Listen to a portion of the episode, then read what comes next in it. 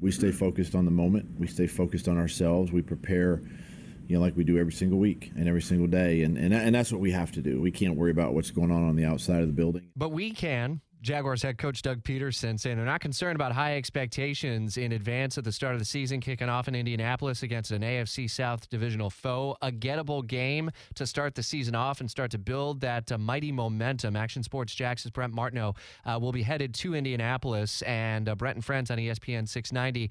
I, I know a lot of Jags fans. It's going to be hard to sleep Saturday night, especially if you're watching Florida State or Florida uh, at home, both under the lights. It's going to be hot and steamy for it. Uh, but, man, the expectations are just off the charts for this team this season. Yeah, absolutely, Rich. And, and it's just the curiosity is how good will this offense look uh, in a real football game. These guys played a little bit and a half against Miami, not even really, like twenty-five snaps, and they looked excellent. Uh, the last time we saw them, it looked like it was in a rhythm outside of the Tank Bigsby fumble and the goal line. So, so much to watch and look for. Trevor Lawrence in year three looks in command, sounds in command, and then you've got all these weapons, including Calvin Ridley. And I think people are fascinated to watch Tank Bigsby and E T N and see what those guys do in the backfield together. So, how explosive will it be right off the rip? Eventually, I do believe this offense will be explosive, but can they click right away? Probably the number one question going into Sunday. One of the keys uh, on the offensive uh, side of the ball is Evan Ingram with uh, his new deal. He was part of uh, Jaguars All Access last night. Strings was also off the chains as well with fans. Yeah, we got uh, a, a lot of momentum early on, and the buzz is real. And it was a great crowd out there at String Sports Brewery uh, every Thursday night. We'll have Jaguars All Access. We got Monday Night Jags Report Live. We're going to have Rayshon Jenkins out at Sneakers for our Monday night show, which, by the way, has moved to an hour uh, on uh, Fox thirty. So that's how much we're anticipating a big year, Rich. We've moved the show uh, from a half hour to an hour. But, you know, and that's the defense, too, is something to keep an eye on here because Anthony Richardson gets the start for the Colts. And I just don't think we know a lot about him. Now, some will say we know what he can do. Absolutely. But do we know how he's going to play in this game? I remind folks, when they played Utah last year for Florida, he was awesome. He was in the Heisman conversation. Florida played great in that game against the Utah team. And then the rest kind of fell apart, got inconsistent.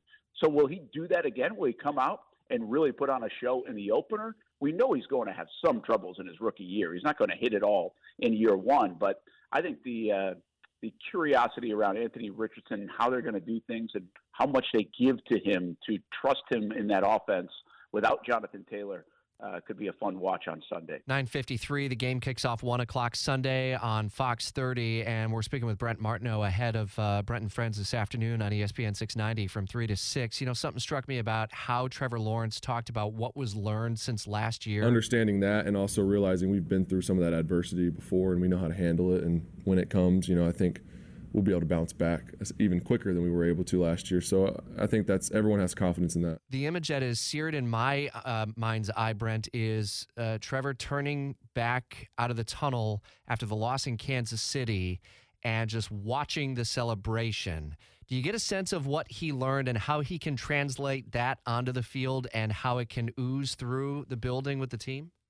Yeah, it's a good call. Uh, I think uh, we're seeing the maturation of Trevor Lawrence because we saw the speed bump, a speed bump that he really had not had much of at all in his football life, what happened to Urban Meyer and then early last year. But I think what happened was he had to build his own confidence back up, had to prove to himself that, hey, I am who I think I am and they think I am. And he did that at the end of last year. And so what that has turned into in the offseason, Rich, if you talk to a lot of players, is this will to win and will to be great, and this true competitor.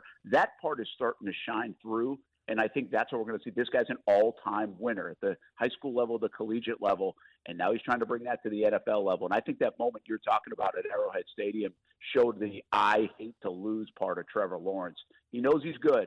Now we get the I hate to lose Trevor Lawrence in twenty twenty-three. Guess what happened at Arrowhead Stadium last night? With some momentum to the end zone. The call on N B C is the Detroit Lions went and stunned the reigning Super Bowl champs twenty-one twenty. So the Jags and Lions are going to the Super Bowl. I think you need to balance coverage, give a Detroit perspective. So would you take me along for, for that balanced coverage, Brent? You're all about journalism, right? Hey, absolutely, man. We need as much help as possible during the Super Bowl coverage. You will be there. I may have to work for free, but you'll be there. Um, but the Lions, that was a heck of a win. Yeah. I thought that was a good win for the Lions because they really did it on defense. Everybody talks about the Lions' offense, and, and we know they can be potent, but they, their defense did the job. They gave the ball back late in that game. perfect field position for Patrick Mahomes, and I don't care if he's playing with you and me at wide receiver. Like, Patrick Mahomes gets that job done and gets him into field goal range. He couldn't do it.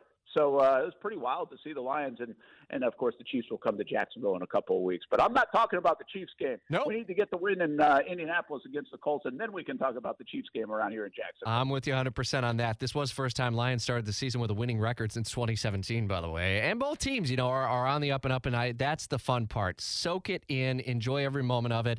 And we'll be listening in three till six this afternoon. Brent and friends, we'll see you on the road in Indy, and uh, obviously the game Sunday at one o'clock. And And uh, coming back home with a win. That sounds good, doesn't it, Brent?